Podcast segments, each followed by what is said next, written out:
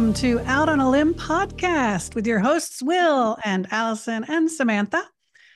and we are here with a special, special guest today, Kimberly May. We're so excited to have her all the way from the Lexington, Lexington, Louisville, Kentucky area. Mm-hmm. And as you notice, I don't normally wear these, but I'm going to use them today because I actually have to read her bio because it's really a powerful bio and I want to read it and not mess it up.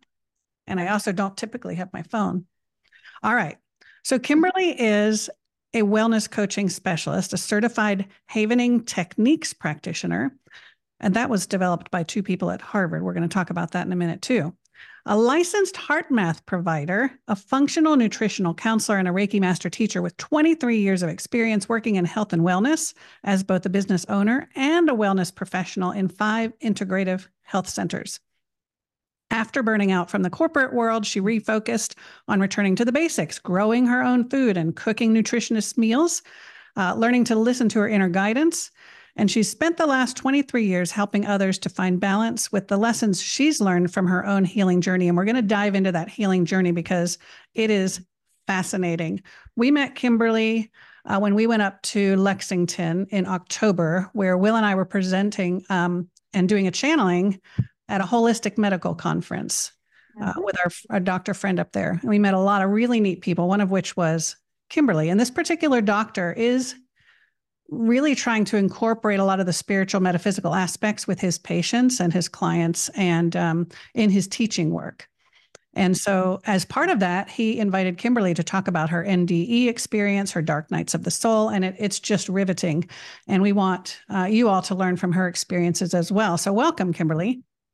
Well, welcome and thank you for having me. And it's a beautiful day here in Louisville, Kentucky. The sun is shining, and I'm I'm grateful for the opportunity to share my story today with your listeners and with you all. Um, awesome. We're grateful for that. Thank you. So let's start with you said you went from working in fast food to actually focusing on nutrition and health and that sort of thing. So talk to us about where was the inkling of this spiritual journey? Where were the beginnings? Yeah, well, that's a wonderful question. Um, and I do believe the the car accident, I think I shared with you about that, but I'll go into some detail about that. So it was a beautiful sunny day like today. I had left uh, Unity Church the first time I'd ever attended there, and I was meeting uh, my sister and her husband and it was my my husband was driving and we had just been married two months uh, so we were newlyweds and it was a beautiful day and we were just chatting it up and i said is that our turn? And right when we went to turn left i could see a cor- a red corvette coming uh, very very quickly uh, at us um, and and getting ready to hit my door going about 65 miles an hour. So when i saw that I just said, God, help me. And at that moment, it felt like the Spirit just lifted me up uh, and took me out of the car and just started feeling all this love and joy and peace and connection and beautiful experience. Um, just kept floating in that direction and wanting to keep going in that direction, feeling the connection, feeling the love, uh, feeling uh, bliss and wanting more and more and more of that. Um, but it wasn't that long that it was like you got to go back. And I'm hovering over the car. By this time, we have uh, rolled into a ravine where I'm trapped in the car. Uh, the car door is to the console. So um, I'm trapped and they can't get me out. So they're using the jaws of life whole time I'm hovering above watching it in a state of bliss. Um, my husband's out. Um, luckily, a nurse had come along and was trying trying to help. Uh, some helpers were there. Um, so they can't. The jaws of life aren't working. So at some point, they decide to cut the roof off the top of the car. Um, so I remember watching it all and thinking, I'm going to have to go back in there at some point. You know, I'm still hovering, watching the whole thing, hearing that I have to go back in there. so at that point, they put a board under my legs and they're going to take me out through the top of the car because they'd cut the roof off.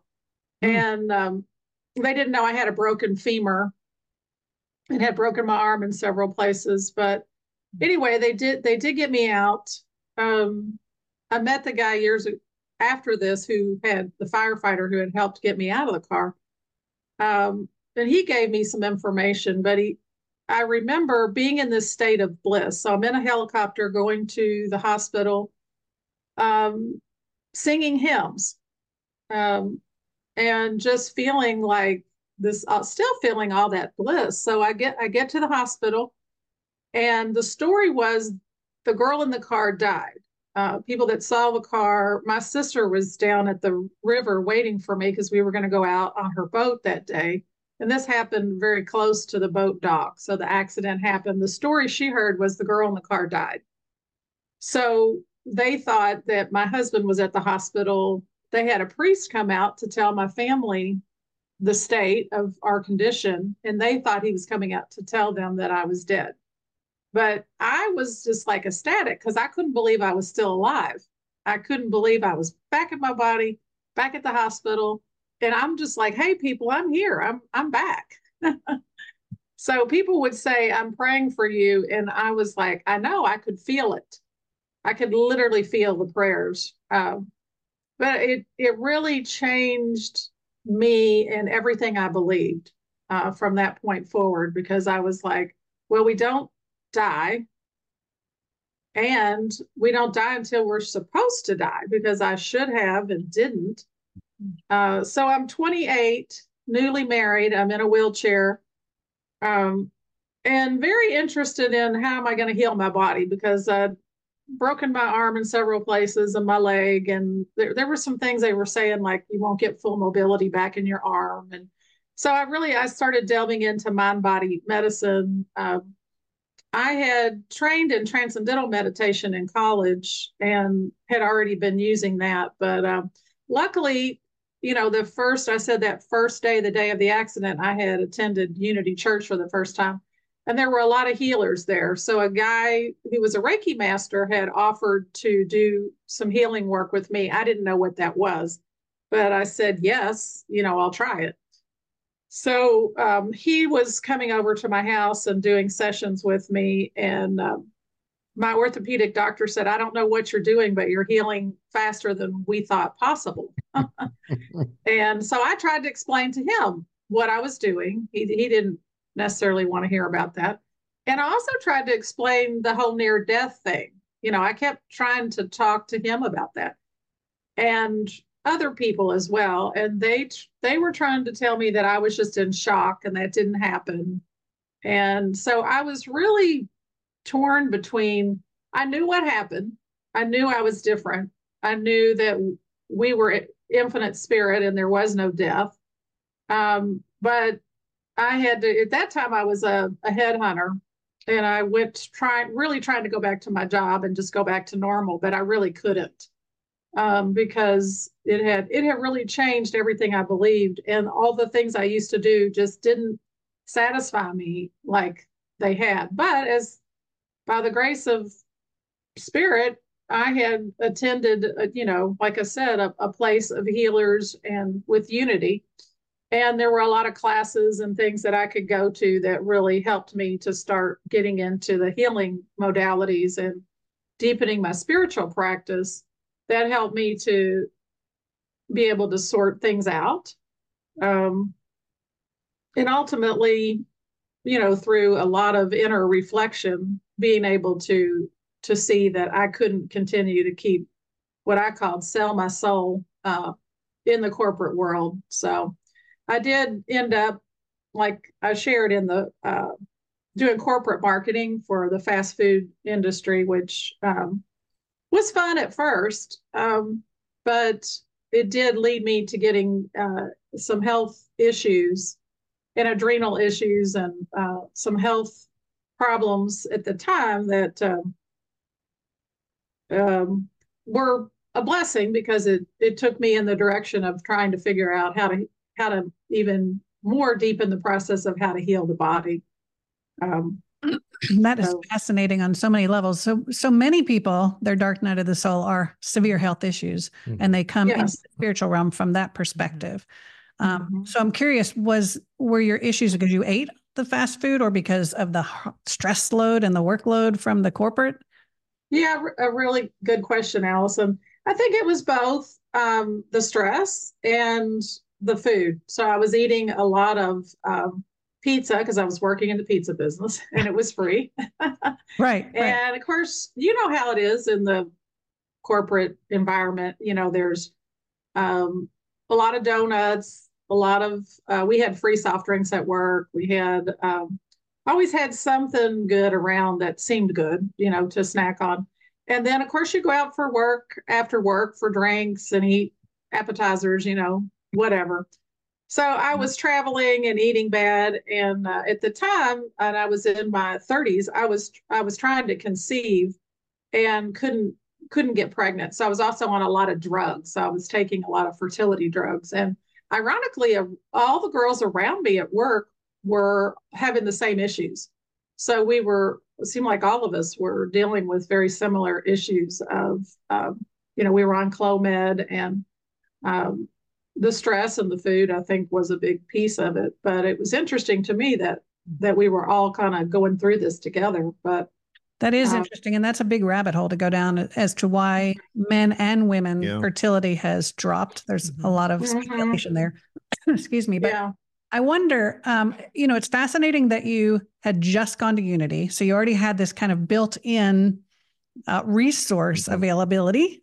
Mm-hmm. When you had your NDE and you came back in, you know, similar to the way people have um, ceremonial plant-based ceremony experiences uh, mm-hmm. and they come back in and they think oh i want to hold on to this feeling i want to hold on to this knowledge and learning and they do for a little while and then it tends to kind of fade with the rigmarole yes. of humanity and human life how long were you able to hang on to that experience yeah that's a that's a great question because um, at first it took all the fear away. So I remember I went um, skiing in the Ohio River, and there were like trees floating. There, there were all kinds of things in the river. And I remember thinking, I am not afraid. I am not a body.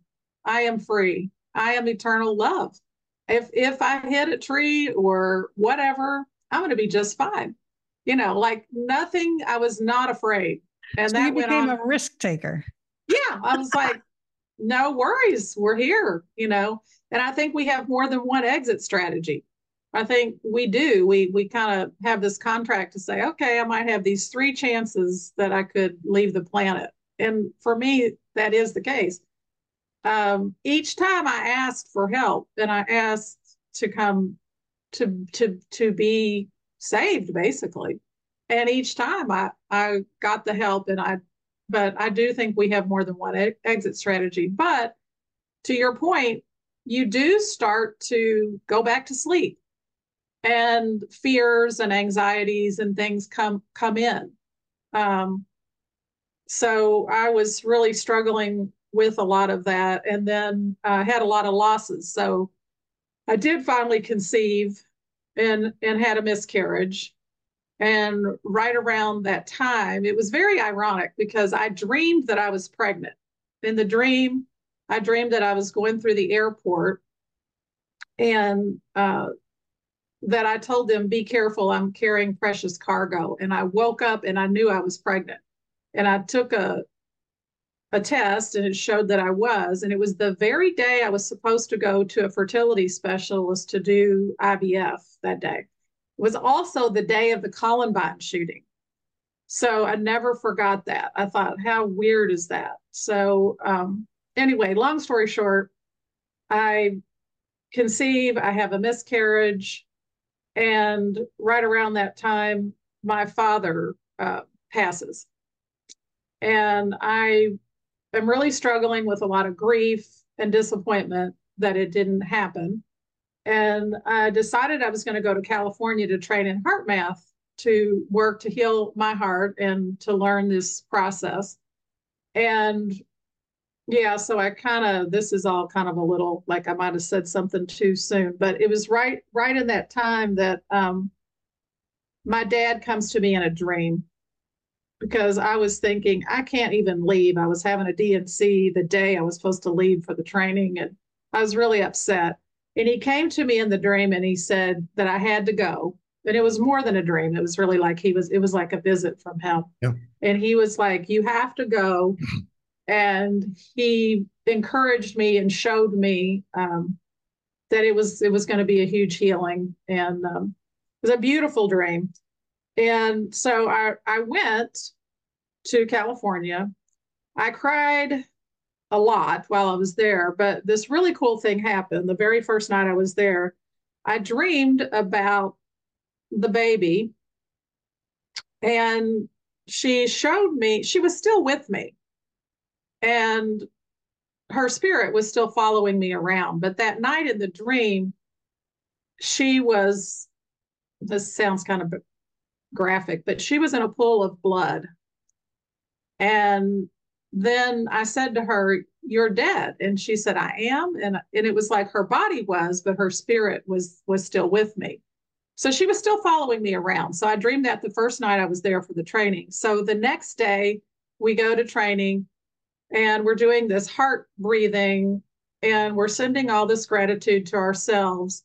And she thanks me and she says, Thank you for letting me be with you. That it was like a whole lifetime. Even though it was just a short period of time, it was a whole lifetime. So somehow all that grief went out of my heart.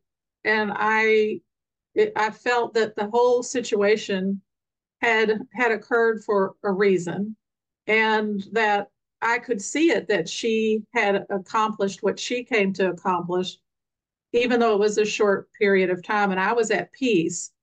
Uh, I came home from the conference, a lot of grief to process because there had been a lot of losses in my family. But I but I knew there was no death. So I was like, spirit's eternal, even though these people are going on, um, they're still with me. Mm. Uh, so the humanness of me was processing that, but the spiritual part of me knew there was no death. Yeah. Uh, so I by this time I've um, I'm you know I'm out of the corporate world and I'm I go to work at a wellness center, uh, the top wellness center where I wanted to work uh, in the area.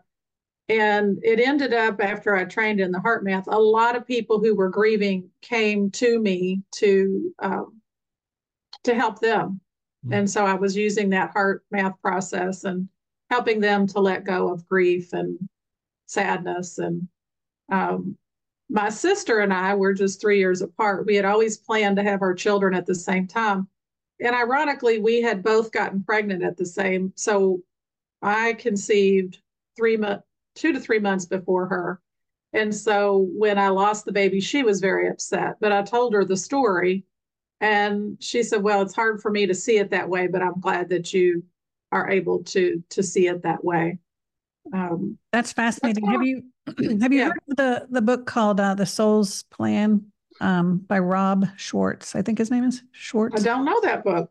Um, and he he's worked with a bunch of mediums who brought forth a lot of information about the tragedies that we experience and why that might be one of which is miscarriage and of course they talk about suicide and just a whole whole bunch of things that people might go through and that's what they talk about in the book about miscarriage and and even with abortion uh, i think that might have been one of his chapters also is that you've contracted with that soul to provide that experience and that soul might not be ready to live a whole life yet. They just wanted to dip their toe in the water for example. So they come in oh. and you blessed them with that. And so when they say it's like or when she said it was like a a lifetime. That's really what it was for her in her experience. So that's fantastic that you shared that. Thank you. And I've yeah. done, um, I did a reading once for someone and I'm describing this individual and she's saying that can't be possible. And I'm describing the age and how she looks and everything. And she goes, well, that's kind of like my older daughter, but it's, she's, you're saying she's a couple of years younger. And I'm like, yes. And she's going, this doesn't make sense. And I said, well, she's been with you um, whoever this is. And she goes, Oh my gosh. And then she remembered that she had had a miss, or no, was it? Yeah, it was a miscarriage. But this particular soul had been continuing their lifetime parallel with the family, like had been Mhm. all the family gatherings, all, like hiking. Like her favorite thing was when they went hiking, and um, so it was Wow. the description of her older daughter, and yet a couple of years younger, and it was just so she was continuing that path. Cool. I thought that was really interesting. Well, that is interesting. that. Yeah. It is really neat. So, okay, you're only in your 30s at this point. You've already had an Uh-huh. NDE. You've already had a miscarriage with a profound communication. Yeah. Uh, and by the way, the HeartMath, I I know of it through Gregg Braden, but I don't. He wasn't the founder, was he? No, uh, it was Doc Childre uh, that created the HeartMath techniques. Yeah. I think Gregg, Gregg Braden uses that idea a lot. Mhm. Yeah. He does. He he was studying what heals the body, and he went studied with shamans and went to Egypt, and um, and he figured out it's the field of the electromagnetic field of the heart. That when we're in the heart and doing the breathing and in gratitude, it's like um, we're sending out this field of love, and that connects to to everything. They believe the electromagnetic field of the heart. They can measure it for six to eight feet, but they believe it goes out for miles. So these shamans, when they would um, pray for rain, they took him out and they said, "Okay, we're we're going to give thanks in advance for the rain. We're going to act as if it's raining, and live in that." And and of course, they were using the field of the heart, and it would rain. So um, so anyway, Gregg Braden was studying what he read the Dead Sea Scrolls. He did all these things, and he figured out that the HeartMath people were basically doing what he was looking for. So he teamed up with those people Ah, and gave talks with them, and yeah. So well, that yeah. makes sense. And you know what Gregg teaches, which is fascinating, is that your heart actually can think faster than your mind. So your heart, if Yes. listen in, knows the answer first, and then a split mm-hmm. second later, your mind talks you out of it Yeah. or yeah, rationalizes it or whatever. That so it's makes always to go with Yep. your heart first, right? Well, and that's where exactly. Yeah. where things resonate or not. Like it's just speaking to you right then Right. and there. But it uh, is actually a brain. Um, that's it functions as a brain. But Mhm. all right, so take us on the next leg of this journey. this is Yeah. fascinating. Yeah. So um, let's see where we left off. I'm in the um, I'm working in the wellness center. I've trained in in HeartMath and helping others grieve, uh, heal their grief, and, and myself included.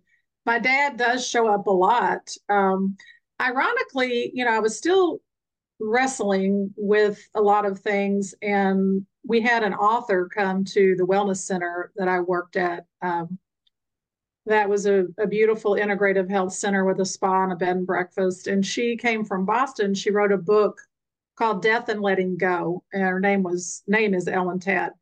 And she is a, a medium.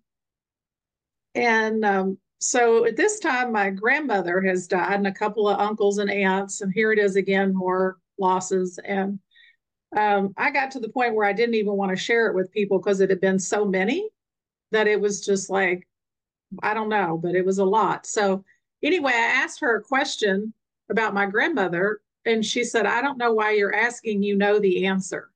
She said, You know the answer. Why are you asking me? And she said, um, You came back because I really struggled with why did I come back? And and I almost had like survivor's guilt. It was like, why am I here? It was really hard. I kept thinking it was some huge, big thing, you know, like I'm to go and so world peace, hungers, you know, make something big happen, you know. Right. Right. And she said, all you have to do, you you know spirit's eternal, and all you have to do is share your story. And she said, and you know that those people are with you. So that's it. Don't make, you know, it's not that big. Just share your story. Uh, which I had started to do because I had kind of shut it down in the corporate world because, like I told you, when I shared it with the doctor or shared it with people, most everyone tried to tell me it didn't really happen at that time. Now it's a little different. Um, so I really was like, okay, I'm going to share this with people that they won't think I'm crazy. Um, so really being able to to get out there and share that and help people was my goal. So, you know, one thing I did a lot in the corporate world uh, when I was trying to figure out what I wanted to do was I would do that automatic writing where you ask a question and then you write with your non-dominant hand. And so I, I found, you know, I, I told you all I was working on a book um, that I called the uh, Cosmic Two by Four because it was like a two by four to the head to wake me up. I don't know if I'm going to call it that or not, but I love it. uh, That's the working title anyway. Yeah. uh-huh, that's the working title. But I wrote a lot about um, what I do now. And so I would write, I didn't really know what to call all that at that time, but um, I would close my eyes and I would ask Spirit, what am I to do? And it was really pretty much what I'm doing now, but I didn't really know what to call it then. Um, so, you know, I, I do believe that we all have the capacity through getting in our heart and getting quiet and being still to receive that guidance and those answers to guide us. I, I, I think for me now, I do want to help people with their purpose, but ultimately, I believe everyone's purpose is pretty much very similar that we're here to be love Hmm. and to express our joy and to see our connection to everyone and to forgive and and to be able to help others to do that um, so i wrote a lot about that even though i was in the you know the fast food world didn't really know how to describe the things. But then it was this was my opportunity now in the wellness world to step up and start doing those things you know. Give Mhm. talks get out there share things with people uh, to truly step step into that and not be afraid to share my story and not be able to to be able to share my truth of uh, what I what I learned from the experience. So I was able to um, to train there in several things and get to practice those things, uh, which was a big difference to go from fast food pizza to wellness. Um, you know, I, I remember going to conferences and dreaming. I was at a conference in Vegas for the fast food industry.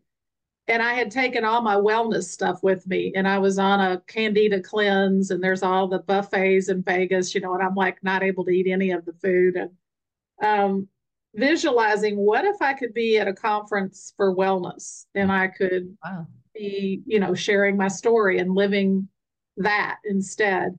So writing and visualizing and doing the HeartMath and seeing that, and I would do that on a daily basis. And I would visualize myself doing those things and seeing that I would have the courage to do it.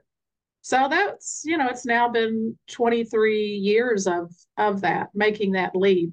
Um, That's amazing. very- yeah. And you know it, and you can probably attest to this, but you know, we break through that fear by realizing how much support we have behind us, how much we have in the spiritual realm. Like you had your dad and you had your baby and you had your grandmother and all of these people. And there was one time when Will Mhm. went to see, they were at a, a conference kind of thing and, and locked eyes with this other healer.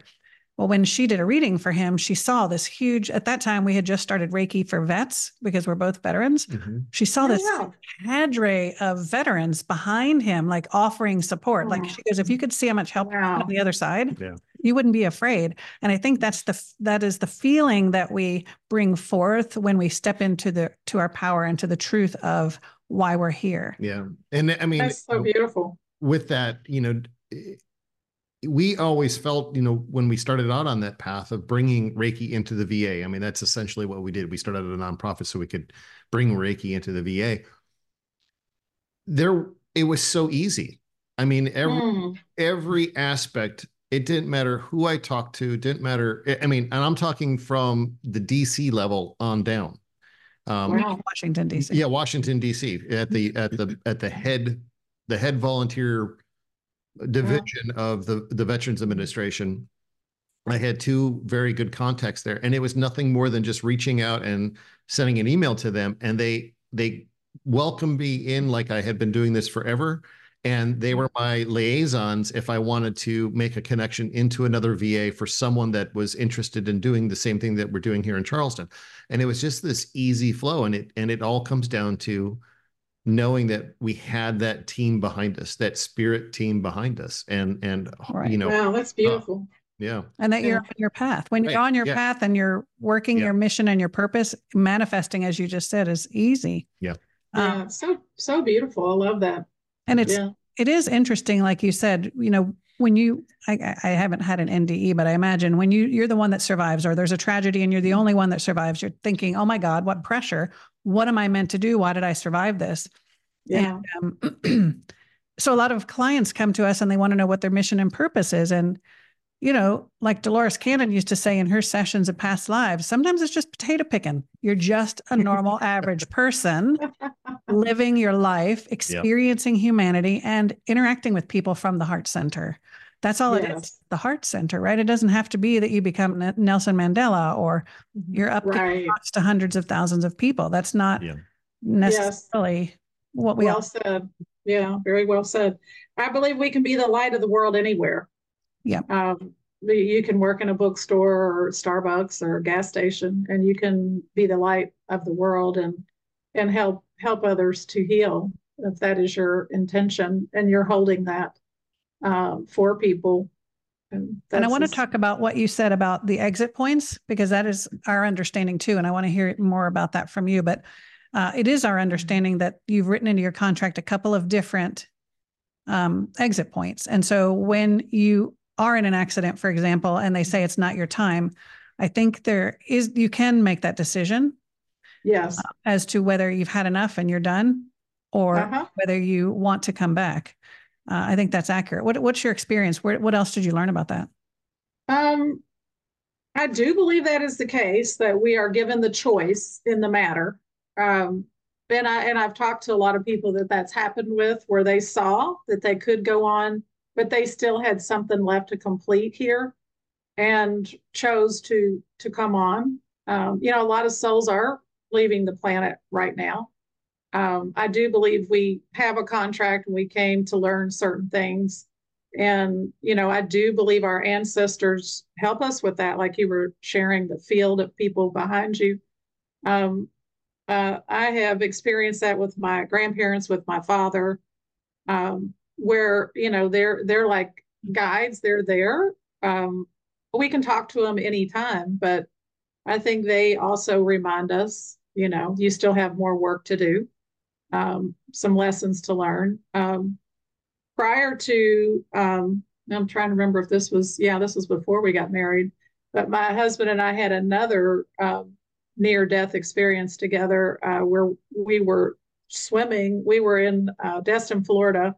We'd fallen asleep on the beach. Everybody had left. We should have known. There had been a surfing competition that day and they had left. But we decided to go back out and ride the waves you know because we're fun and it's we're in our 20s so we're out there and we had two friends that were still on the beach, but all of a sudden I'm with him. The next second, I'm way out there. And so the undertow has me pulled out. And I'm trying to swim back. And by the time he gets to me, I'm so exhausted. Luckily, he he gets to me. And he's telling me to stay calm and helping me. And I, long story short, at some point I become so exhausted. And the very last time I go under the water, I feel like I just want to keep going down because I, I'm like, I have no fight left in me. And I said, Spirit, if you've got to help me now. And I remember feeling like this giant wave just picked us up and brought us back. That's to me, that's how it felt. Um, we were both crying by the time we got to the shore because we couldn't believe we'd gotten there. Somehow we were way out there and now we're back, you know. Hmm. Now we had been swimming and trying to get back, but it felt like every time we were swimming, we weren't getting anywhere, which I think sometimes in life that's how it feels, right? You know, you're swimming, you're doing everything right, and you're not getting anywhere. but all we have to do is ask for help, you know. So we have Holy Spirit, we have our guides, our ancestors, angels, all this help. And if we ask, it's available to us all the time. It's just a breath away.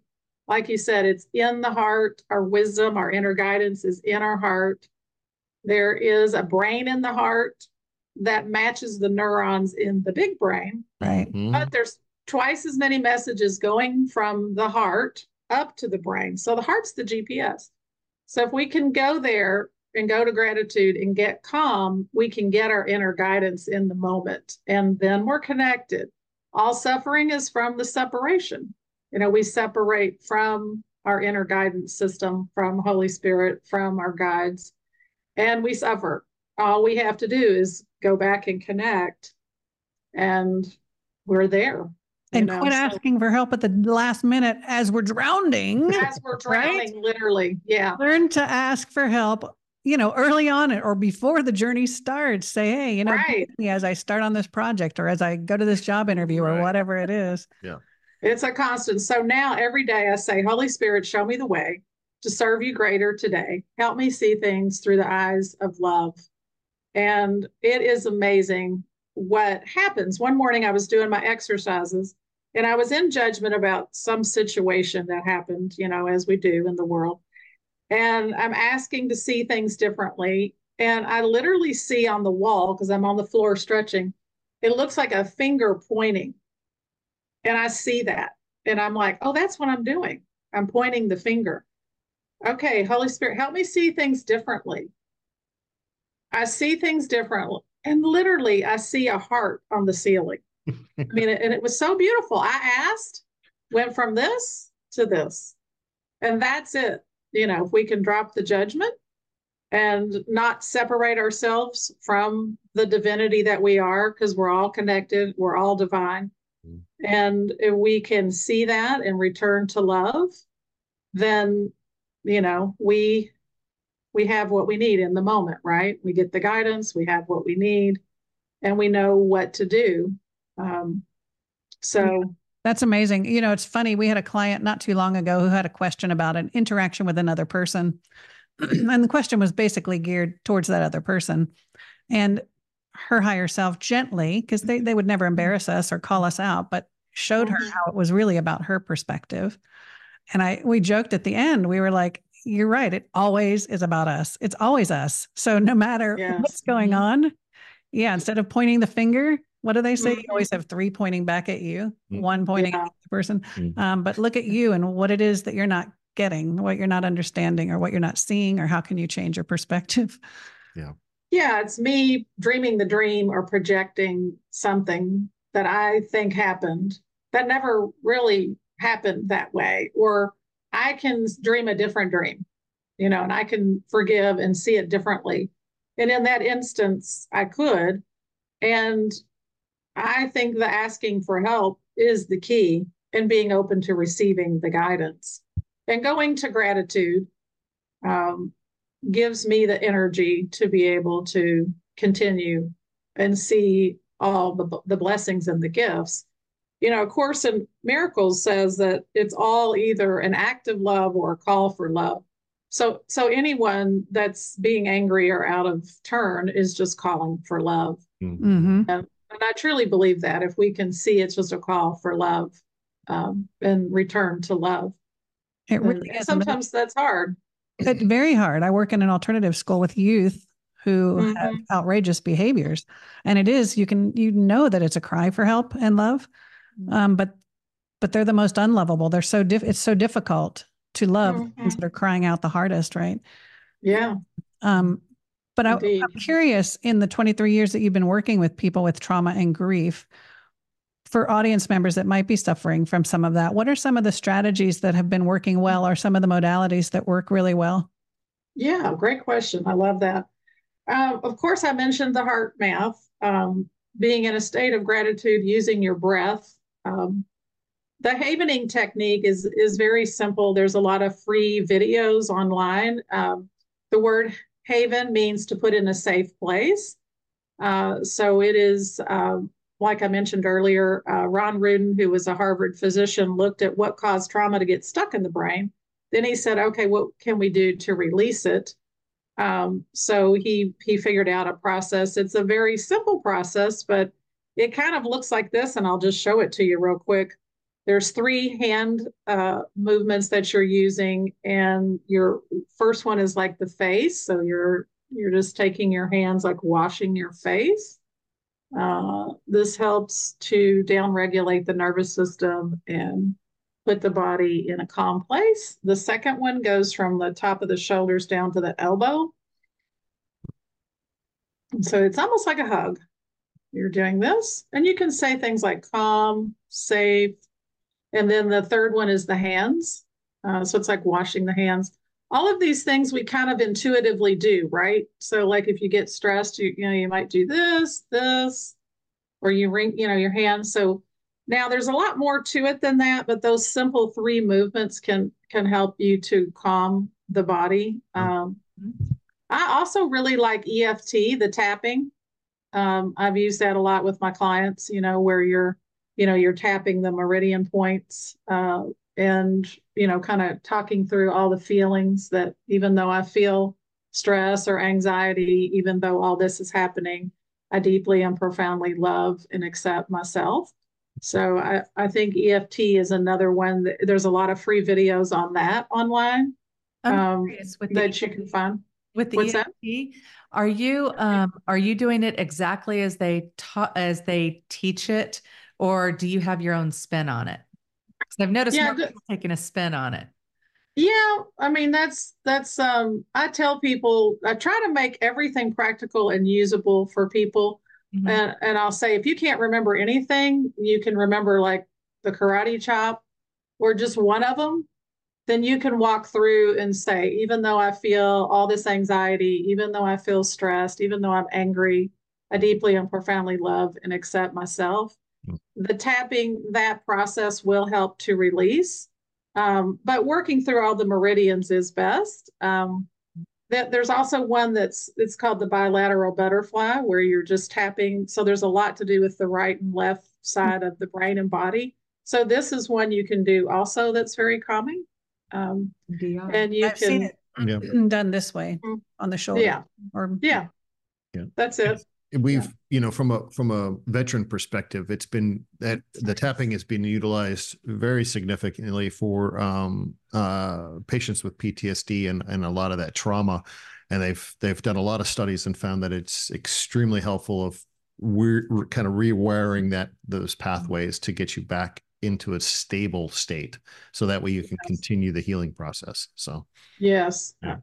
And i love that there's a lot of free videos online for all of those things you know um, for tapping. Um, there's a lot you can put in tapping for sleep tapping for whatever and there's a video for it tapping for forgiveness whatever it is. Hmm. um, a lot of good videos for havening a lot of good information out there for HeartMath. Um, I, I u- try to to find tools that are usable in the moment because like you said will to be able to down regulate the nervous system to come out of the brain where the trauma is in the amygdala Yep.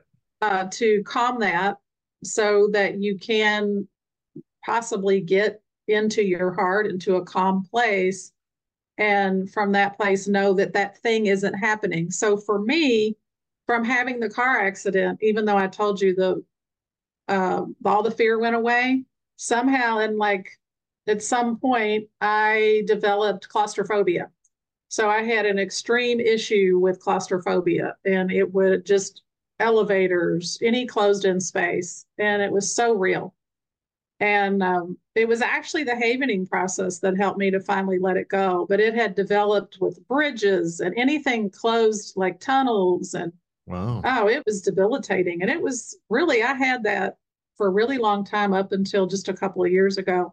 See, Um, I have so, a question about that. Like, because, you know, you say that, and we're like, well, you were in a car, you were trapped in a car. And I think that, you know, here you have this, your spiritual side's having this very blissful experience. But I, you know, always look at the body like it's a human animal, like, Well, you know, that we inhabit. it's recording it's recording the trauma and storing it away yeah. Yep.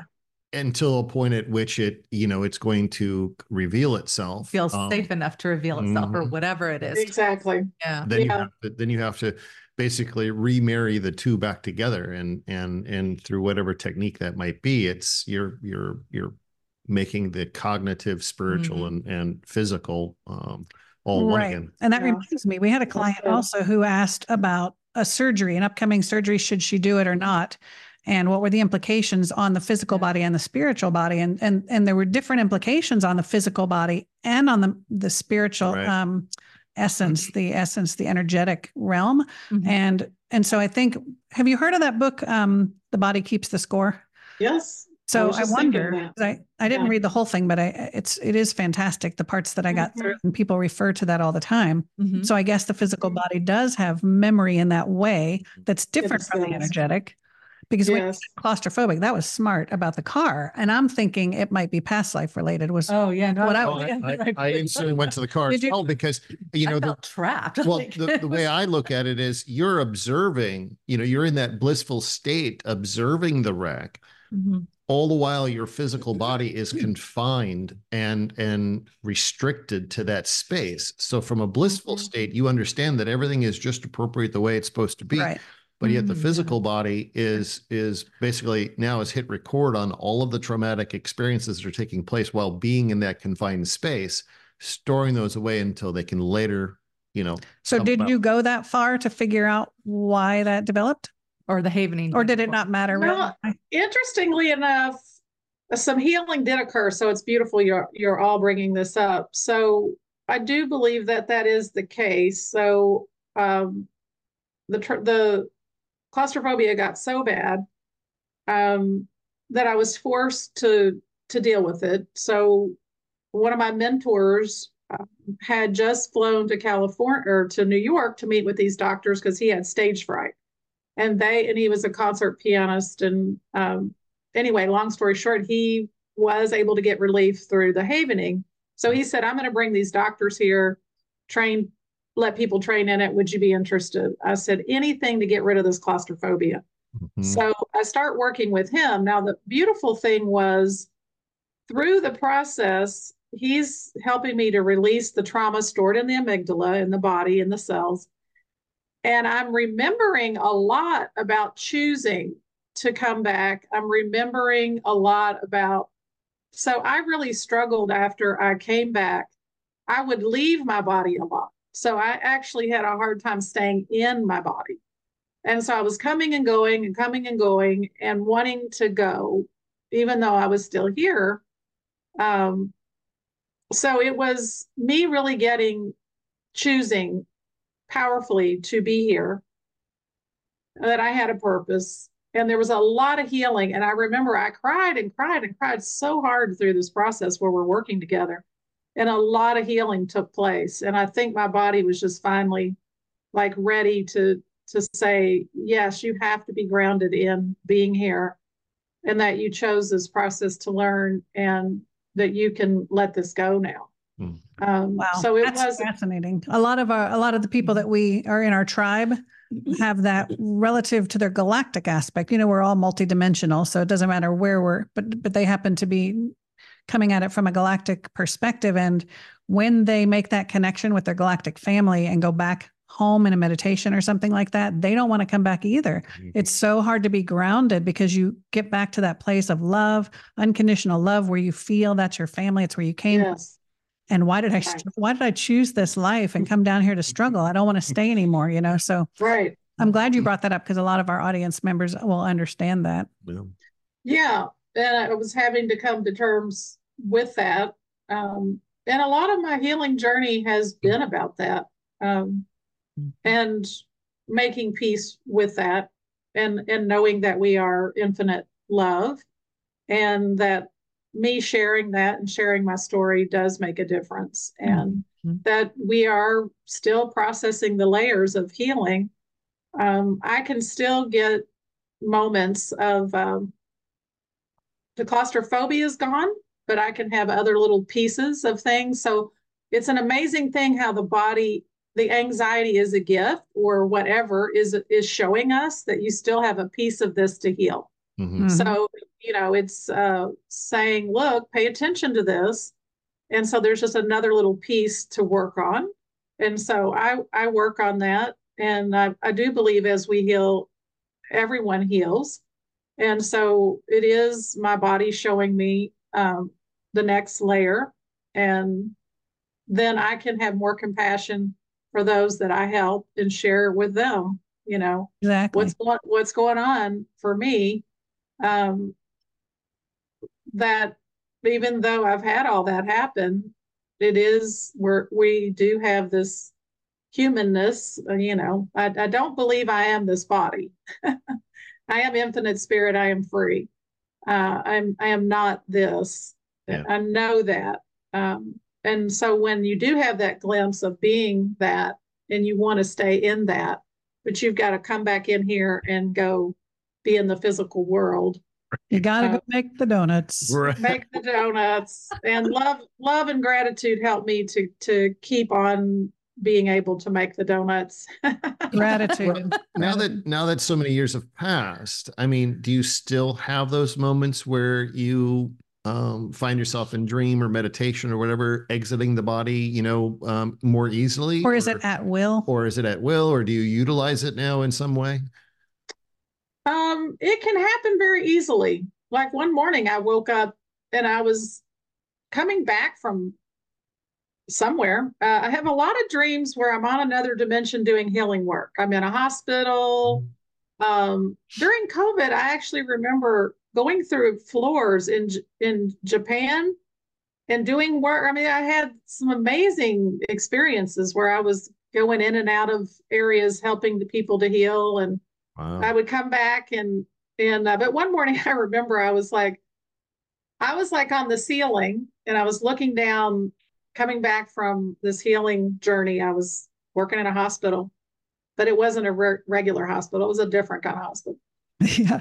I remember thinking I had to get back in there because I had to get up and go to a meeting.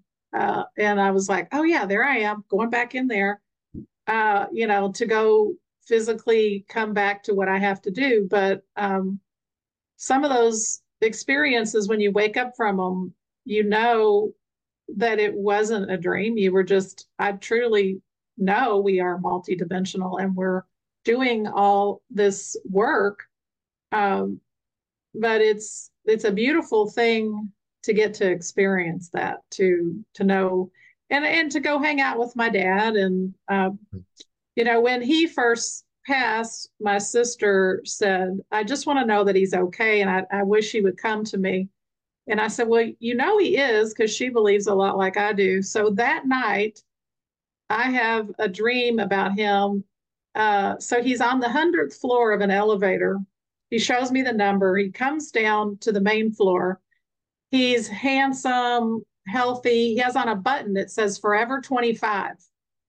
He points to the button like a little, you know, Yeah. that you wear. Hmm. And he smiles and he gets back on and he goes back up. And so, and my dad was a jokester, you know. And so I call my sister the next day. I'm like, Dad's good. He's forever 25, you know. She's like, Well, why didn't he come to me? And I said, I don't know. It's a good question. I think when we're in grief, uh, it's harder energetically. But I had set things up with my dad. That lady that came and wrote the book that um, uh, on Death and Letting Go, the medium.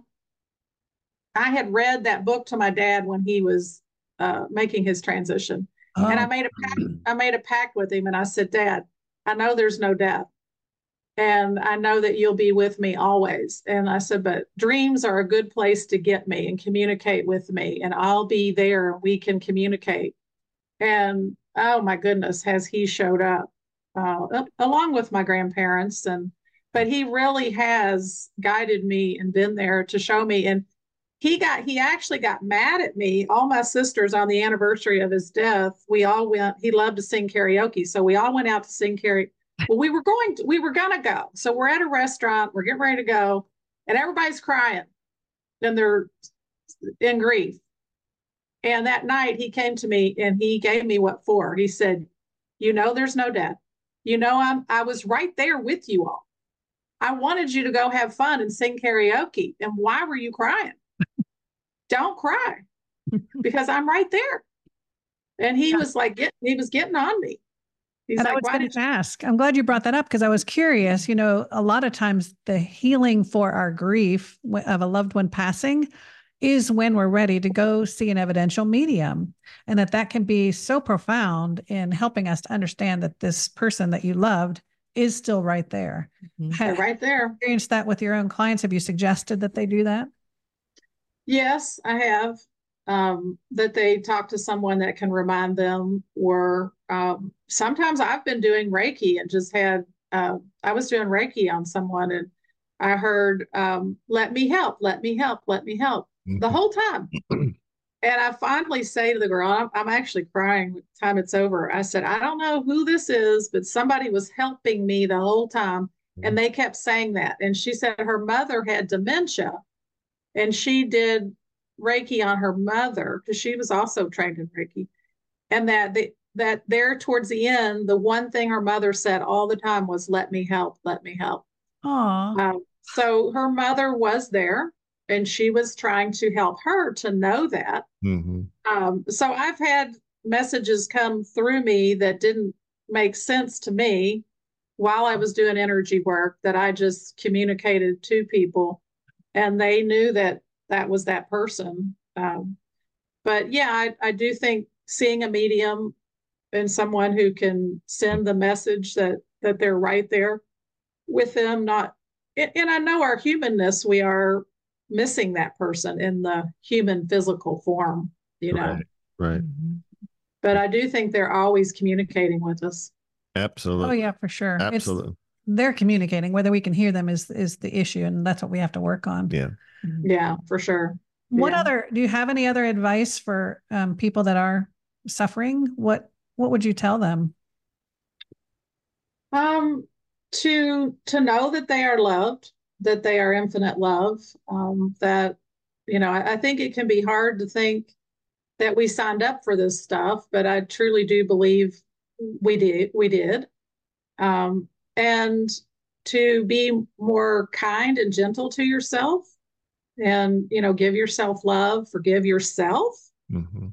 uh, don't make yourself wrong for anything that's happened. You know, forgive yourself and find ways to experience joy. Um, find something you love to do, something that is uh, a form of self expression. Mm. Um, find joy in each day. You know, look for the little miracles because they're everywhere um, and help someone else. You know, if you're feeling down about something, you know, find a way to help help give joy to to someone else, and and know that you're not alone. We're we're never alone. Our our ancestors, our guides, spirit is all around us and helping us, and we're we're never alone. Yeah.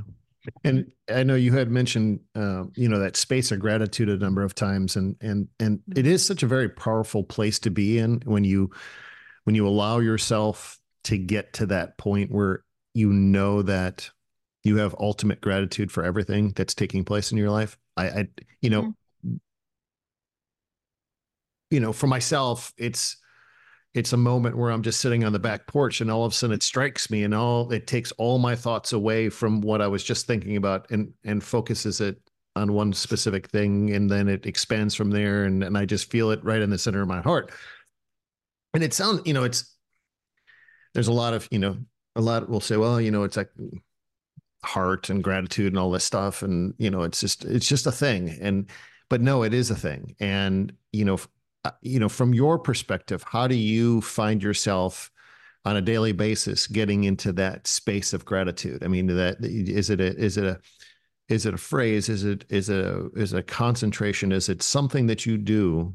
Um, because I think it's so important to find that in a daily activity, and and it really centers a day if you can do that. I and I'm speaking from one that doesn't do it every day, but I, when I do find myself in that moment of gratitude, I it's so I mean it's so powerful and so amazing.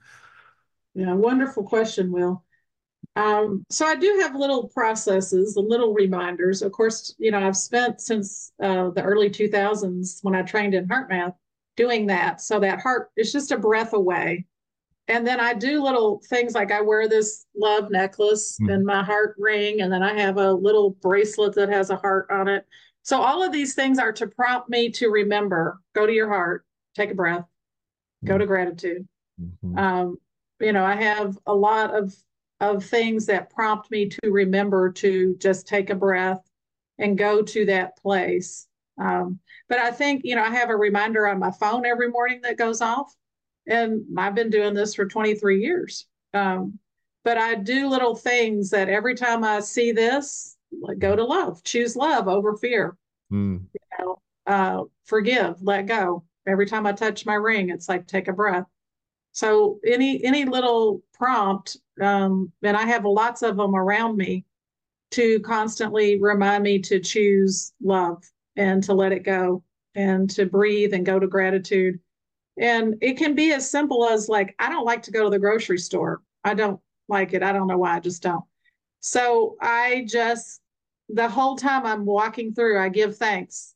I'm grateful I can come here and have legs to walk, hmm um, that I can pay for this, um, that I live in a country that has abundance, you know. So I just kind of keep saying thanks for all that is available Mm. and that I believe all energy comes from spirit.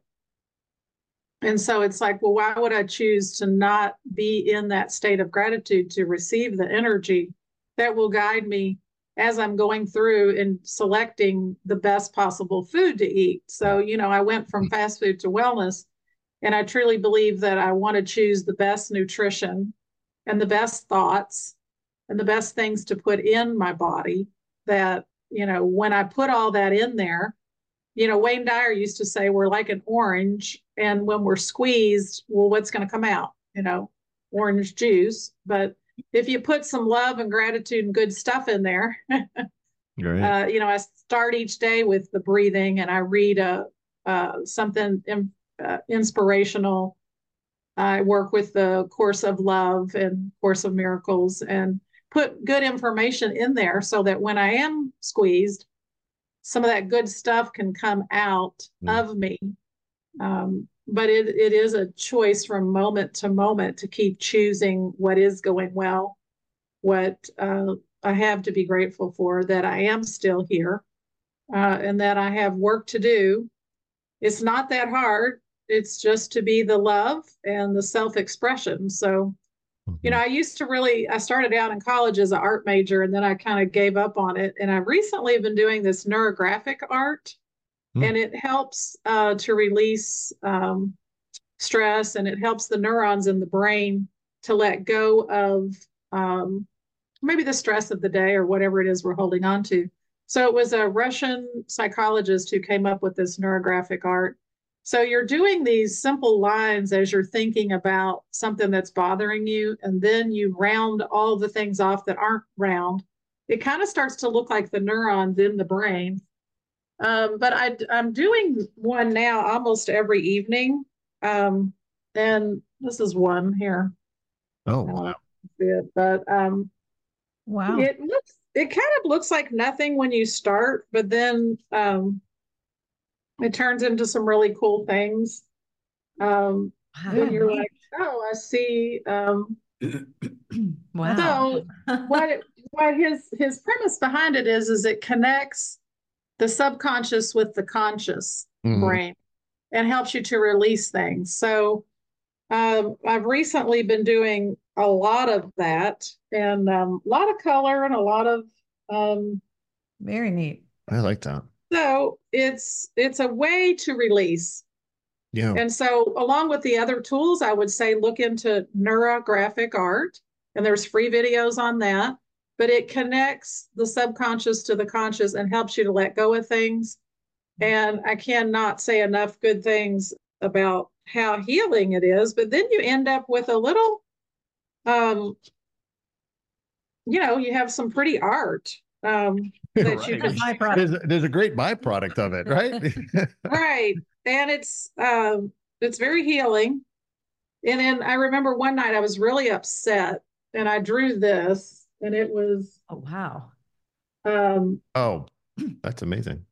and it was at first here's what happens a lot you think this is awful i don't know what this is it looked like big bat wings and um but what it was it was like it took chaos and turned it into love Yeah. you see how there's love over the planet and um, those giant wings and everything.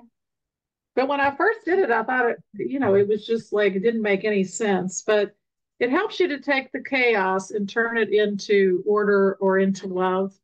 And it's it's a very simple process. It's um, you know, you can actually get trained in it, but it's a mindfulness exercise.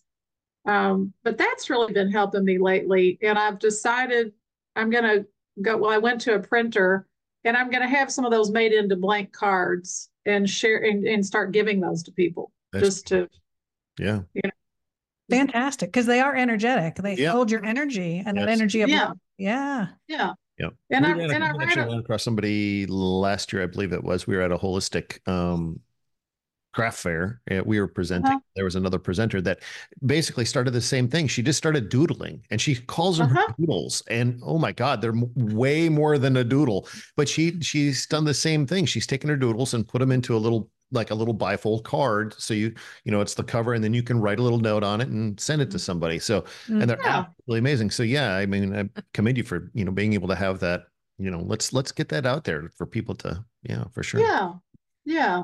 And in a way, I think self-expression is our way of connecting with the divine and bringing it into tangible form.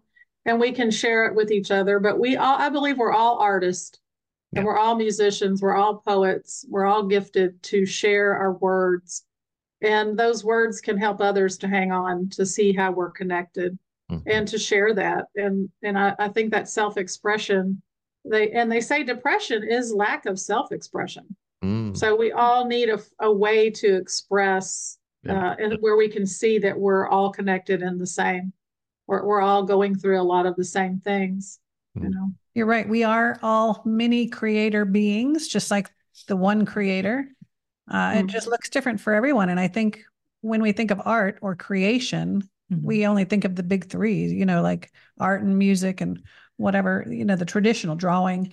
Um, but there's so many ways to create, whether it's even giving birth or creating a project or creating anything. And so that's just one more way. I like that you brought that up. Thank you. Um, you certainly have a lot of neat tools in your tool belt. Or do you see private clients or only through your wellness center? I see people at the wellness center and then online as well on Zoom. Okay, cool. And people can find you through inspirewellness.net, correct? That's correct. Dot net. Mhm. Anything, Yeah. any other ways to reach out if they're interested? Um, Inspire Wellness is on Instagram, Facebook, all all of those. Um, yeah, and Fantastic. And we'll Yeah. have that contact information down in the Yep. description. Yep. okay. Um, but we thank you so much, Kimberly, for sharing your story, just what your guides told you to do. Uh, and you're honoring that. And we are blessed that you honored that here on our podcast. Thank you. Yes. Thank you all for the work you're doing and for having me today. And it's an honor. It was fun talking to you. And for all of You you in the audience, it is not too late, by the way, to sign up for the Origin Story 12 week book study that will start in, in 2024 to start your. Yep. Yes, we have Sign a up. really neat group of people Diverse. already, Diverse. uh, but there is still room. We have a lot from the US and many from outside of the US. Mm. So it's going to be a neat blend of people. It starts on January 7th. There is still room. Um, you can see the deets all in the description below. And until Mhm. next time, have a blessed holiday season, and we'll see you after Christmas. See you guys.